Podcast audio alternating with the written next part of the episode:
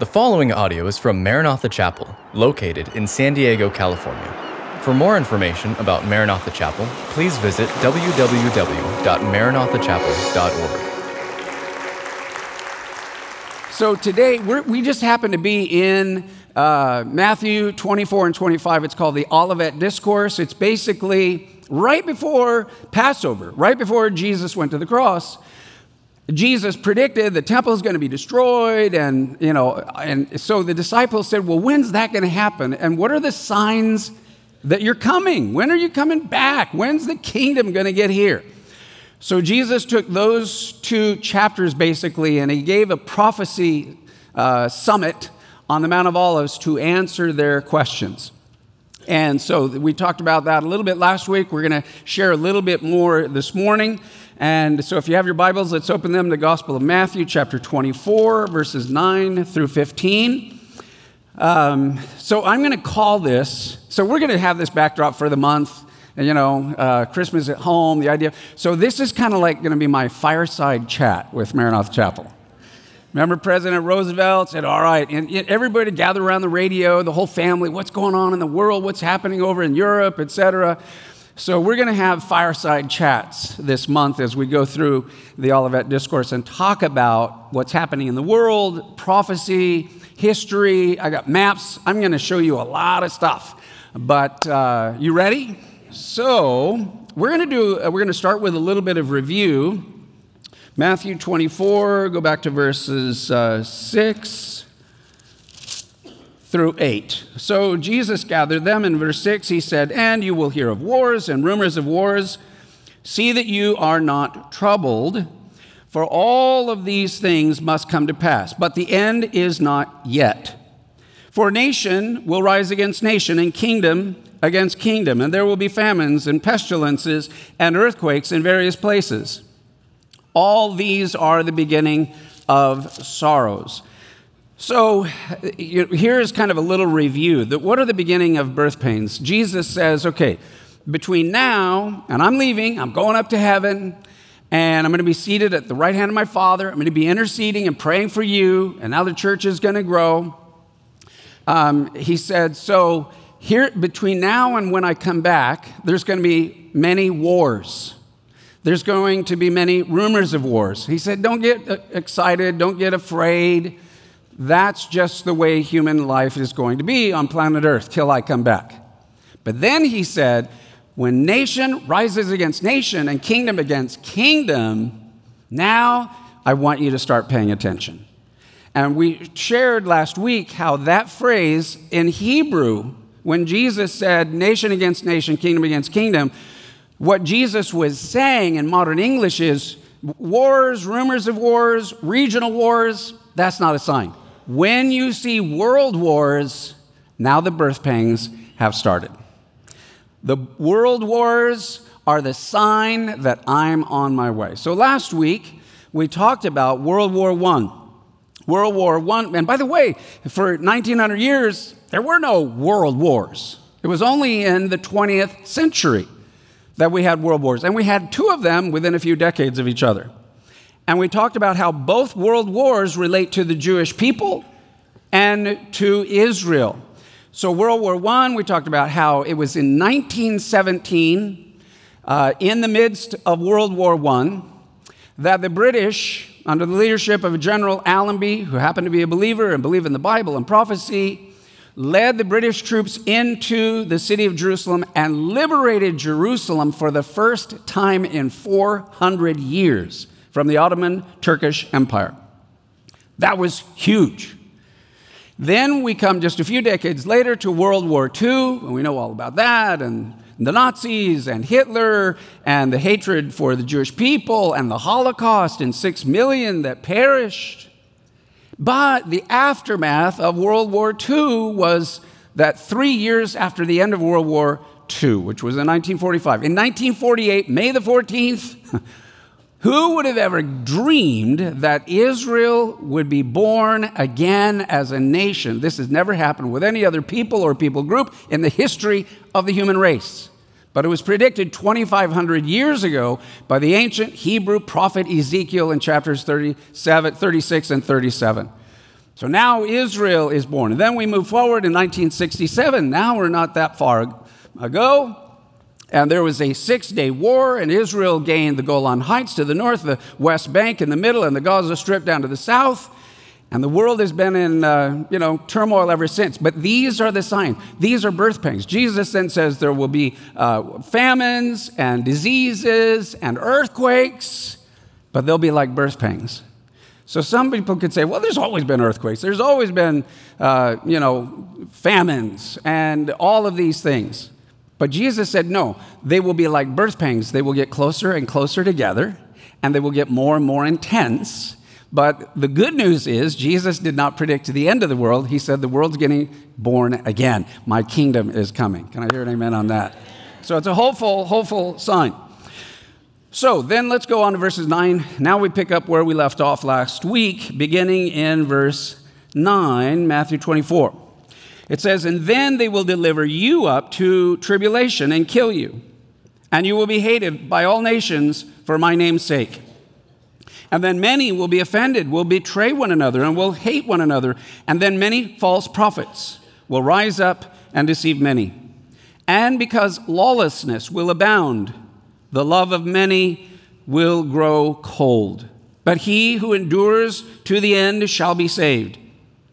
So let's stop there for just a moment. This is where Jesus said, The world will be in chaos. And I don't know if you watch and follow the news much right now, but the world is in chaos right now. Uh, there are countries just south of us in Latin America where there are thousands that are in the streets screaming because their governments have fallen apart. They're not providing the basic services, and the people are uprising.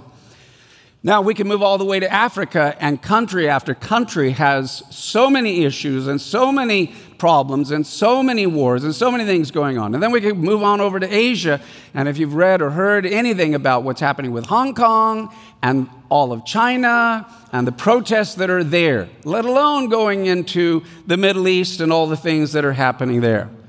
But Jesus said there will be many that, whose lives will be taken, martyrs.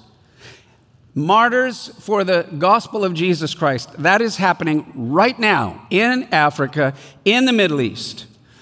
And the truth is, let's say there's 2.6 billion Christians in the world today. Two thirds of our brothers and sisters live in dangerous neighborhoods. They are often the poorest people in their communities.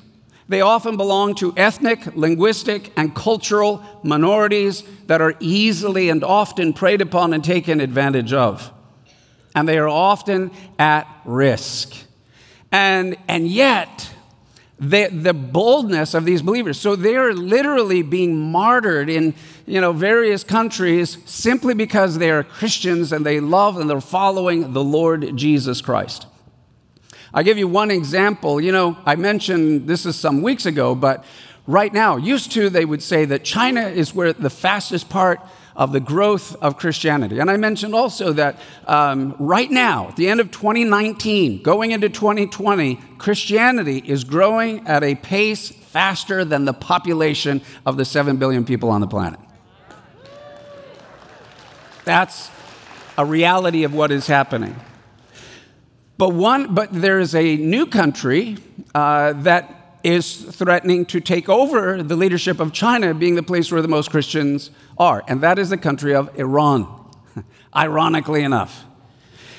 I know and have a very uh, good friend, I'll just use his first name. His name is Hormoz. Hormoz was a young college student in 1979 when the people of, of Iran uh, went to the streets. Many of them were college students, but then many of the you know, business community and leaders of the community, they also went into the streets and they wanted to get rid of Shah, the Shah.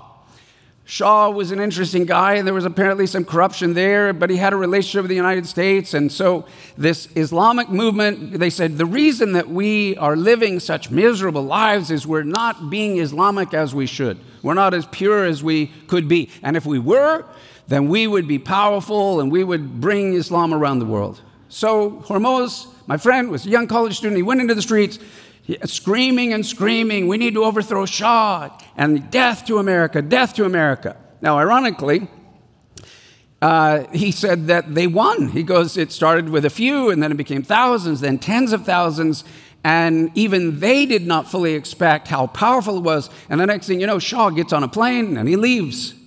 And now they have control, and they move into this new Islamic uh, deal with their vision for the world.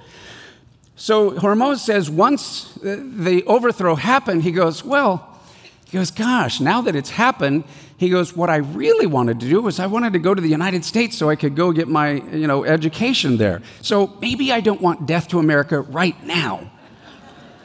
Maybe it could wait down the road. So he flies to America with his wife and he comes here and he gets this great education. He also mentioned, he goes, Wow, it was a lot different growing up in Iran, hearing about America, than actually flying there, living there, meeting the people, seeing how it works it wasn't exactly as I had thought. So God was working in several ways in his heart, but he was, and his education was going great, and he was very, very smart, and he's getting his degree, and he's, but he's miserable in his marriage. He's, and he's just angry and he's unhappy. He goes, I thought that if I committed myself to all this, that I would be happy. And he said, Why, what's wrong with me? And then he said, I, I began to think, I know what's wrong with me. It's not me, it's my wife that I married. She's my problem. So he came to her and said, I don't really like you. I don't really love you, and you're the problem in my life. And she went, ah, and she cried. And so eventually there was a Christian that saw her and invited her, hey, why don't you come to church? We, we love people and we'll pray with you and encourage you and comfort you. And so she came, and then she got saved. So she starts telling her husband, You have to hear, you have to read about Jesus. He's amazing. And Hormoz goes, What? You're my wife. You became a Christian. I'm from Iran. I was in the streets yelling death to America. I'm Muslim. He goes, You can't be a Christian. You're ruining my reputation. So, you know, she just kept saying that, and he was miserable. And finally, she said, Just come to church. He goes, Okay, I'll go to church because he was miserable. He said, I'm going to go and I have questions for the pastor. So he wrote up all on a legal notepad, he wrote all these questions. He goes, I went to church. I wasn't even listening to the pastor. I knew the Quran is better than the Bible, blah, blah, blah. And he's giving all these scriptures. So he waits for everybody to shake hands with the pastor, and then he gets in front of me. He's got his little notepad. He says, All right, I got questions for you. So the wife is standing behind him going, Please, please, please. So he looks at him. He says to the pastor and points his finger. He goes, Question number one Is Muhammad the prophet of God? He goes, Now, what the pastor did not realize is I was, I was triggered and ready. If he gave the wrong answer to any question, beginning with number one, I was going to start screaming, yelling, shouting, fighting him, throwing a fit, and then walking out. So he comes up, Is uh, Muhammad the prophet of God? The pastor was a man of the Spirit, and the Holy Spirit spoke to his heart and said, do not answer that question. So he looked at him and he said, That's a very interesting question. Uh, let's talk about it later. What's your next question? He goes, Well, okay. Question number two Is the Quran the Word of God or not? And again, it was a triggered question if he gave the wrong answer. So again, the Spirit comes upon him and says, Do not answer that question. He goes, That's a very interesting question. Uh, we can talk about that as well, but what's your next question? So he goes, Well, okay. And he goes, By the third question, it got to what I was really wanting to ask a pastor and a Christian in America. He goes, I don't get the whole thing. I'm a Muslim. I've heard about Jesus, and he gets betrayed, and then he loses, and then he gets crucified, and he dies. What's the cross all about? The Holy Spirit falls on the pastor, says, Answer that question. And he begins to tell him, Let me ex- tell you that God, the Creator, is a father and he is loving. And he so loved the world that he knew men were miserable with anxieties and fears and emptiness and loneliness and guilt. He's just describing Hormoz. And he knew that it would kill them and separate them from God for all of eternity. So God sent his son to take our place, and he paid for our sins. But because he was holy and pure, death did not have legally the right to hold on to him. So on the third day, he broke its chains and, and defeated it for all time. And Hormoz said it was like a spear of fire went through his heart and pierced him. And he said, I knew when I heard the gospel, that's the truth. He He ends up giving his life to the Lord. He starts a little program where he now wants to beam to his family and his friends back in Iran. And that was many years ago. Today, Hormoz program shares the gospel of Jesus Christ and is beamed into millions and millions of Iranians right now. And there's a revival that is happening there. So, read with me Revelation chapter 12, verses 10 and 11. Then I heard a loud voice saying in heaven, Now salvation and strength and the kingdom of our God and the power of his Christ have come. For the accuser of our brethren, who accused them before our God day and night, has been cast down. And they overcame him by the blood of the Lamb and by the word of their testimony, and they did not love their lives to the death. There are uh, brothers and sisters around the world that are living literally by this. They are giving their testimony, they're laying down their lives, and God is moving radically in the world today. There are stories from Africa, from Asia, from Latin America, from all around the world, because the, the Lord is saying, Look up as He pours out His glory upon all the earth. All right, so let's look at verse 14. Then Jesus says, after sharing all of those things, in verse 14 he says, And this gospel of the kingdom will be preached in all the world as a witness to all the nations, and then the end will come. I don't know if you know this, but missionaries uh, and missions groups that have been sharing the gospel around the world, because of technology, are for the first time in history beginning to cooperate and work together. And they are beginning to say, we believe that within this next decade, we will literally be able to fulfill bringing the whole gospel to the whole world. It puts a big, uh, hopeful, exciting bullseye upon the beginning of the decade of 2020. But interestingly, this verse does not teach us that the gospel must be preached around the whole world before Jesus can come from his, for his church. This is talking about the very end. And what I want to say about that is that we're in a moment we're going to talk about there's a future seven year period uh, that, that is called the tribulation. And it is during that period the, that the last seven years before Christ comes will be the greatest revival, the greatest harvest. In fact, in Revelation it says, I saw a multitude so numerous you cannot count it, from every nation, every language, every kindred, every tribe, who get saved, and they are those who have come out of the tribulation. Supernaturally, and another mystery is in Revelation 7, Revelation 14. God supernaturally anoints uh, 144,000 Jews from the 12 tribes of Israel during that seven years, and the fruit of their evangelism and so forth seems to breathe this great revival. So we're headed into some very exciting very exciting times. And Joel chapter 2, verses 28 and 29 says that right before the day of the Lord, when Jesus comes back, he will pour out his spirit on all flesh. And here's what's interesting he will pour out his spirit on the old as well as the young. It will be a revival that is multi generational. It will also be both genders. God says, I'm going to pour my spirit out upon men, and I'm going to pour out my spirit upon women. Uh, men will prophesy, and women will prophesy. He also says, young men and young women shall also prophesy. And then the old men get to take a nap and dream dreams. I'm good with that. Okay, hallelujah. But I believe we're living in the days where Joel's prophecy is already being poured out like beautiful anointing around the world and will just increase until the Lord comes. So let's move on to the final verse. This is the last verse for today. Verse 15. Jesus said, Therefore, when you see the abomination of desolation spoken of by Daniel the prophet. So if you had any question, is Daniel really a prophet? Jesus said he was standing in the holy place. Whoever reads, let him understand, and then let those who are in Judea run. And he goes on to describe it. But I want to just focus here for a moment. When you therefore shall see the abomination of desolation spoken of by Daniel the prophet, there's a prophecy about 70 weeks in the book of Daniel, which is basically 490 years. So we've got to read a little bit from the ancient Hebrew prophet Daniel, chapter 9, verses 24 through 26. So let's read, this is verse 24. Let's read this out loud.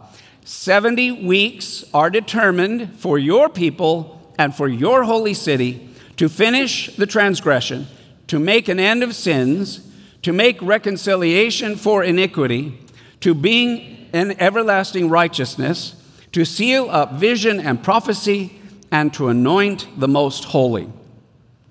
So, 70 weeks, uh, basically, the kingdom's going to come, sin's going to be dealt with, God's going to anoint the most holy. Then in verse 25, let's read this Know therefore and understand that from the going forth of the command to restore and build Jerusalem until Messiah the Prince, there shall be seven weeks and 62 weeks. The street shall be built again, and the wall, even in troublous times. So he begins to divide up these 70 weeks. And then the last verse 26, let's read this. And after the 62 weeks, Messiah shall be cut off, but not for himself. Okay, so what is this talking about? Here's, we got a little bit of history and prophecy mingled together. So remember when I told you that the phrase nation against nation, kingdom against kingdom, is a Hebrew idiom for world war. So also the word week, 70 weeks, are determined upon thy people. Who's Daniel's people? The Jews. And thy holy city, what holy city would that be? Jerusalem. The word week in Hebrew means a week of years. Or a period, you know, it's, it's like we say dozen means 12. A week means seven. So 70 times seven equals 490 years. What Daniel the prophet was given is this is when the Messiah is going to come. By the end of the 490 years, the whole kingdom of God will come on the earth. But he divides the 70 weeks into three sections. So, number one, in the first seven weeks, which would be seven times seven, is 49 years, the city of Jerusalem would be rebuilt and worship reestablished. That actually happened in history and can be verified as the Jews came back and rebuilt the city and began to worship the Lord in the temple. Number two, after an additional 62 weeks, times seven would be 434 years, the Messiah would come and die for the sins of the world a total of now 483 years. And then, thirdly, the prince who is to come, who the New Testament describes as the Antichrist, will make a covenant with Israel for one week, which is seven years. And that, Daniel tells us, after the 483 years, the Messiah would be cut off. How was the Messiah cut off? The cross. So he came, and literally from the going forth of the commandment in 445 BC by Artaxerxes to when Jesus of Nazareth was in Jerusalem, it was literally 483 years later to the year, and even more to the day. But then he was cut off. So there's a gap. 483, all you need is seven more years, and the whole kingdom comes. So what happened? Something happened, a gap happened when Jesus and the Messiah was cut off. Something new was put between the 69 weeks and the final 70th week, which is seven years. And that's called the church age. It was a secret, it was a mystery, is how the New Testament writers described it. God had a secret plan the whole time that he was going to build a thing called the church, which is made up of a Jew and a Gentile and make of them one new man. So think of it this way predominantly salvation from Abraham, who lived 2,000 years before Jesus. So it was 2,000 years. Pretty much you had to become Jewish or a believer in the God of Abraham, Isaac, and Jacob to get saved. But then Jesus comes, and now for nearly 2,000 years, he's added a lot of Gentiles as well as Jews into the mix. So now it's kind of been equalized, both Jew and Gentile coming into the family of God.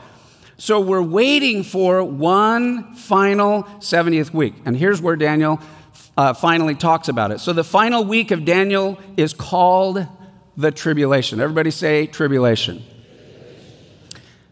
It, it is, it's going to be pretty wild and crazy. There is one week or one period of seven years left in Daniel's prophecy. And in that, here's, here's how he describes it. This is Daniel 9 27. Let's read it. Then he shall confirm a covenant with many for one week. But in the middle of the week, he shall bring an end to sacrifice and offering. And on the wing of abominations shall be one who makes desolate, even until the consummation, which is determined, is poured out on the desolate. So, for that prophecy, so this is all about the prince that will come. This is the Antichrist. He makes a peace deal with the Jewish people. Well, that means there would have to be an Israel. If you're going to make peace with Israel and, and many, you have to, well, there was no Israel for 1900 years. So now that we enter the 20th century, the birth pangs of the world wars start happening. Jerusalem's liberated. Israel gets born as a nation. 1967 comes. They recapture even Jerusalem and the holy sites. And now all of a sudden, the world is saying we need peace in the Middle East. And Daniel said that there will come this guy who will begin a peace, you know, covenant and it will last for 7 years. He said, "But halfway through the week, it will, the whole thing will fall apart. And the last half, so what's half of seven? Three and a half.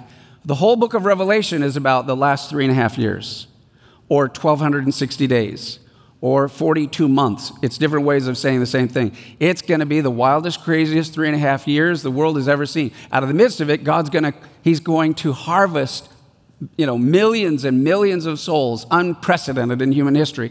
In the end, Jesus comes back at the end of that week and he brings his kingdom and takes, you know, throws down the Antichrist, defeats the devil, and establishes his kingdom here upon the earth.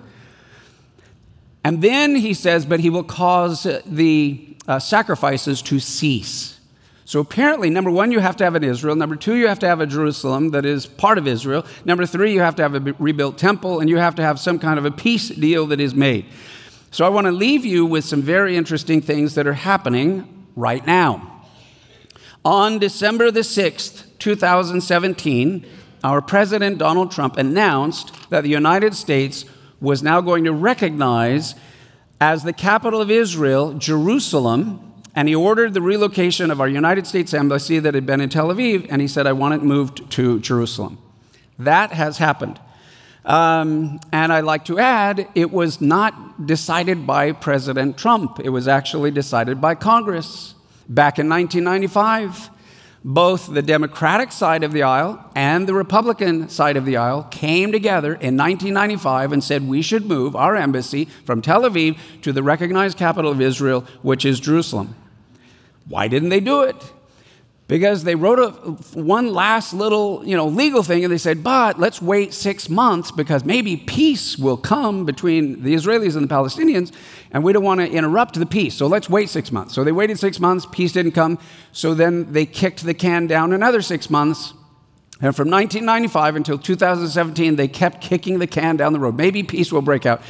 Finally, they said, You can keep kicking the can, but the can doesn't seem to be going anywhere. So he basically said, We're moving, and now recognizing that. Now, uh, what's interesting is from that, the Wall Street Journal uh, had an article headline that said Trump backs Israeli sovereignty over the Golan Heights. He endorsed Israeli sovereignty. So that goes back to 1967, over 50 years ago.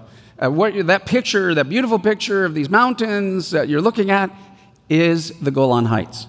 So now I want to show you a map in the middle there where it says Golan Heights. That's where it is. I want you to look where it's located.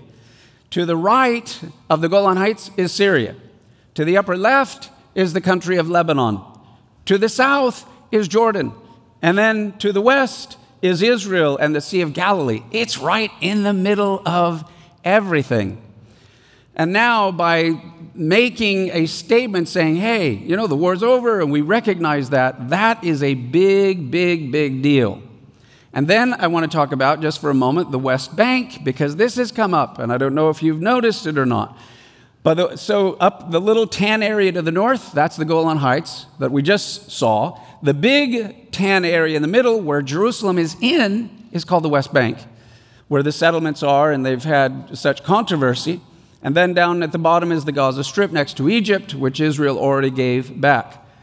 But recently, our Secretary of State, Mike Pompeo, has said that the settlements, where once they, you know, in 1967, they took the West Bank and the Jewish people went there and began building homes, they're called settlements. And the UN has declared those are illegal and they should leave them. Uh, and that's been a controversy. But our Secretary of State, Mike Pompeo, said the settlements that are in uh, the West Bank are not, according to our view, technically all illegal. Some of them should be legal, maybe some of them not, but let the courts determine that. But he basically said not only are not all of the settlements illegal, rather than people have said, well, they're a detriment to peace. Mike Pompeo said, no, actually, they could be the role model for peace. Well, how is that possible? Well, something interesting while everybody's talking politics and the headlines, the real people, the Jewish people, and the Palestinian people who actually live in the West Bank this is what one Palestinian leader recently said 90% of the Palestinian people that are there living in the West Bank want to or are already working with Israelis, and that they want to do integrated business with Jews and Palestinians working side by side. It is the rising movement in the West Bank with over now 250 Palestinian and Israeli businesses involved. Many of the Palestinian people say, hey, you know, you want to draw lines and do stay this and that, and that's great. But what has happened the last 50 years? Nothing. We would like to build schools and hospitals and roads and do business. And the Palestinians who work with the Jews in the West Bank make five times what the others make. So now, basically, our Secretary of State is saying rather than be the detriment to peace, they may actually be the role model of how to move forward that Palestinians are saying, look, you know, politics, continue the fight, but we want uh, jobs, we want schools, we want roads, we want hospitals, we want development, we want all of this, and we're already working with them, so let's start there and see how it goes. So I bring that to your attention because we are at an unprecedented time. Things are about ready to shift into a new gear in Israel. And what's interesting is that, uh, again, the president has said that he has a peace plan that he wants to unleash. Um, it will take uh, not only the United States. So uh, let me just give you the 30,000 foot view of this. Uh, many people have thought, well, there's the image of the man in the book of Daniel, uh, where all the future leaders and kingdoms would be. The head of gold is Babylon then Medo Persia, then Greece. I mean, Daniel prophetically outlined what history would be unfolding. He said, Then I saw the two legs of the man, and that was Rome. And there's a western leg and there's an eastern leg. He said, But then I saw their ten toes, partly iron, partly clay. And this rock came out. This is the vision he saw. A rock came out of the heavens, struck the image at the ten toes, and the whole image came crashing down. That was a prophetic vision of man governing, governing himself rather than God. That's what that image of the man represented. The rock hitting the ten toes is when the kingdom of God is going to supplant man's kingdom with the kingdom of the Lord. The ten toes are remnants of the two legs that are Rome. You follow? So, it's going to be the it's a revival of the ancient Roman Empire that will actually make or suggest the peace covenant between Israel and her neighbors that will be for seven years. Only God lets us know prophetically, halfway through it, it's all going to fall apart, which is no surprise to us. But what is, what is Western Rome, Eastern Rome? And many have prophetically said, well, it must be the revived European community. I want to share with you, I have an expanded view of that. I believe that what started, because Rome divided in half, west and east. And it went west to, from Rome eventually to London and the British Empire. But guess what? From London, it even went further west, and I believe is the United States of America. That's where our Senate and the whole thing comes, goes all the way back to the Roman times. We are like America's the Western leg. And now our president says, I have the deal of the century. I'm ready to unleash, but he hasn't unleashed it yet. The eastern leg started in Rome and then it went to Constantinople, but it kept going further and further east. And guess where the eastern part of the Roman Empire landed and ended? In a city called Moscow. The leader of the Russian people used to be called a czar. What is the Russian word czar? It's a Russian word for Caesar. So essentially, what I believe this next decade, what we're seeing, hearing rumblings of, is that a day in our future, in the near future, may come where the United States, the Western power of the world, and Russia, the Eastern power of the world, come together in an agreement for peace for the Middle East. Only we know that peace will not last. So, what am I saying with all of this? What I'm saying is number one, don't be afraid because God's on the throne. He told us what's going to happen before it happens so that when it happens, we can say, We knew that was coming. The second thing that we don't have to be afraid for is that God says, and by the way, I'm going to pour out my spirit on all flesh, and I'm going to reach millions of people and bring them into the harvest at the end of days. But it's also a time where God is shaking. Can you not feel every continent from uh, the Americas, Latin America, Africa, Asia, Europe, all over the world is being shaken? How many of you can feel the shaking that's going on? So God is, He said, I will shake everything that can be shaken so that only what cannot be shaken will remain. And the only place that's not shaking is the rock of the Lord Jesus Christ. Amen? So we stand on a solid rock. But God wants to shake the world up, shake them up, in order to wake them up. And apparently, He's doing it in Asia, in Hong Kong, in Iran, in Africa, in Latin America. And multitudes are having their eyes open like Hormuz, and they're running to the love of Jesus Christ, our Lord and Savior. So, shake us up to wake us up so that we start looking up and our eyes are on Him who rules and who reigns and is King of kings and Lord of lords and bringing His glory to the earth. Amen?